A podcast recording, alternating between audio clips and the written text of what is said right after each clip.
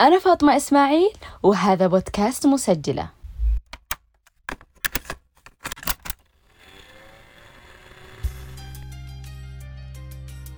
في بودكاست مسجلة بتستمعوا إلى قصص مرتبطة بنا إحنا اليمنيين من أفكارنا وتفاصيلنا اللي متمسكين بها من طفولتنا وحتى الآن. قصص أغانينا الشعبية وحكايات عن أبطالنا المجهولين في معركة الحياة. أكلنا الطعيم الذي تصنع الأمهات والجدات وتقدمه لنا بكل حنج. كل كاسيت بيكون موسم جديد لحكاية يمنية جديدة وبنعود بكم إلى MP3 وآيبود زمان بأسلوب يواكب وقتنا الحاضر. الكاسيت الأول من بودكاست مسجلة بيكون عن شهر رمضان. وتفاصيل ارتبطت بنا وحبينا نضيف عليها لمستنا الفريدة ونتذكر زمن طفولتنا معا.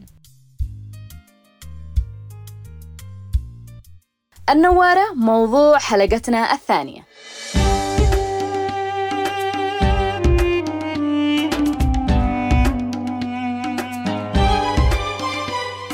النوارة هي فانوس رمضان بس باليمني.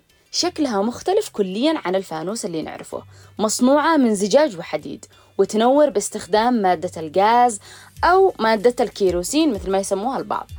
أول ظهور لها كان في عهد الدولة الفاطمية. ما زالت تستخدم في بعض القرى اليمنية إلى الآن. ومع تقدم التكنولوجيا وتوليد الطاقة أصبح أغلبنا يستخدمها كديكور والبعض رماها لأنها شيء قديم وانتهت موضته. مش بس النوارة اللي اختفت وانطفت من حياتنا في عادات جميلة كانت تزين شهر رمضان وللأسف أهملناها. وبدأنا بالتمسك بمظاهر ما لها علاقة بنا إحنا اليمنيين. حاولنا نجمع لكم معلومات تكون بسيطة ولكنها المتاحة لعادات اليمنيين في شهر رمضان.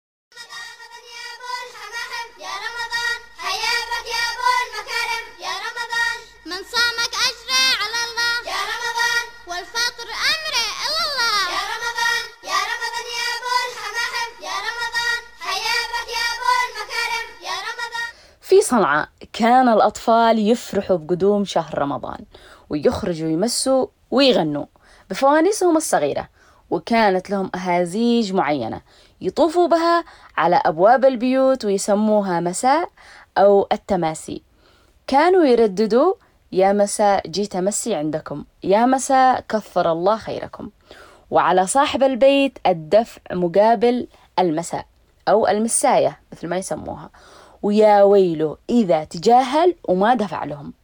كانوا ينتظروا بعد ما يكملوا الأهازيج عند الباب ويرددوا جواب ولا صواب ولا على الباب وينفذوا تهديدهم ويفعلوا فعلتهم على الباب.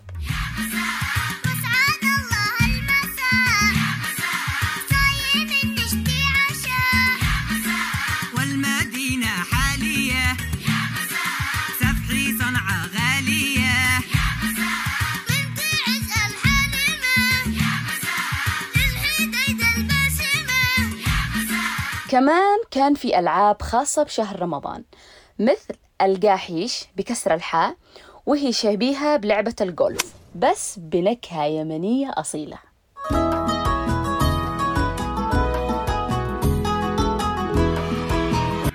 حبة الدجدج يا حبة والبعير يهدر والرحى تطحن.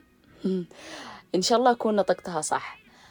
في شبوة. حبة الدجدج واحدة من عادات وتقاليد أهلنا في شبوة وهي شبيهة بعادة المساء الصنعاني وتكون ليلة منتصف شهر رمضان وتكون التجهيزات لهذه الليلة كأنها عيد.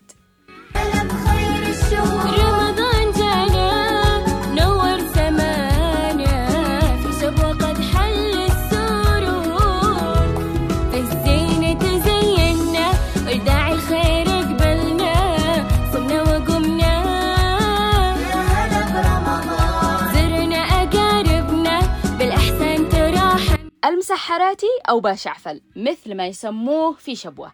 واللي مهمته إيقاظ الناس للسحور.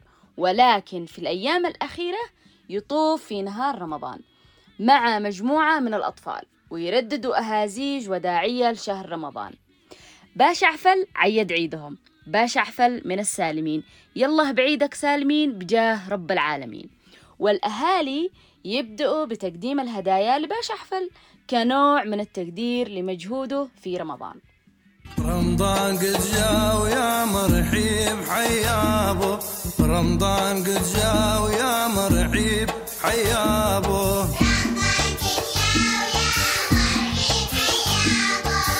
وصلنا حضرموت.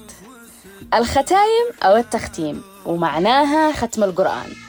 وتبدأ هذه الاحتفالية من السابع من شهر رمضان بعد صلاة التراويح. وكل مسجد في حضرموت يعمل احتفالية الختايم. وترافق احتفالية الختايم أو التختيم طقوس أخرى تسمى الوريقة أو الشامية. وهي فعالية تشبه إلى حد كبير المساء الصنعاني أو حبة الدجدج في شبوة ولكن بالنكهة الحضرمية الفخيمة. يطوف الأطفال في الحارات ويختاروا البيوت اللي فيها حدث جديد مثل مولود جديد أو عروس جديد أو مسافر رجع من الغربة.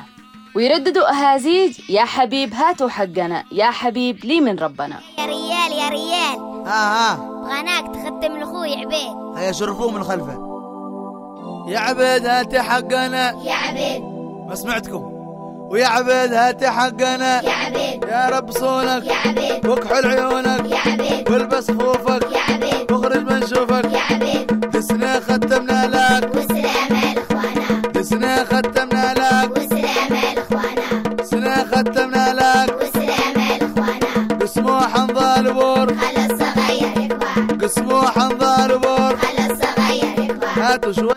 ويسألوا صاحب البيت شي ولا ماشي فإذا كان رد صاحب البيت شي أي يعني موجود يستقبلهم صاحب البيت ويقدم لهم الحلويات.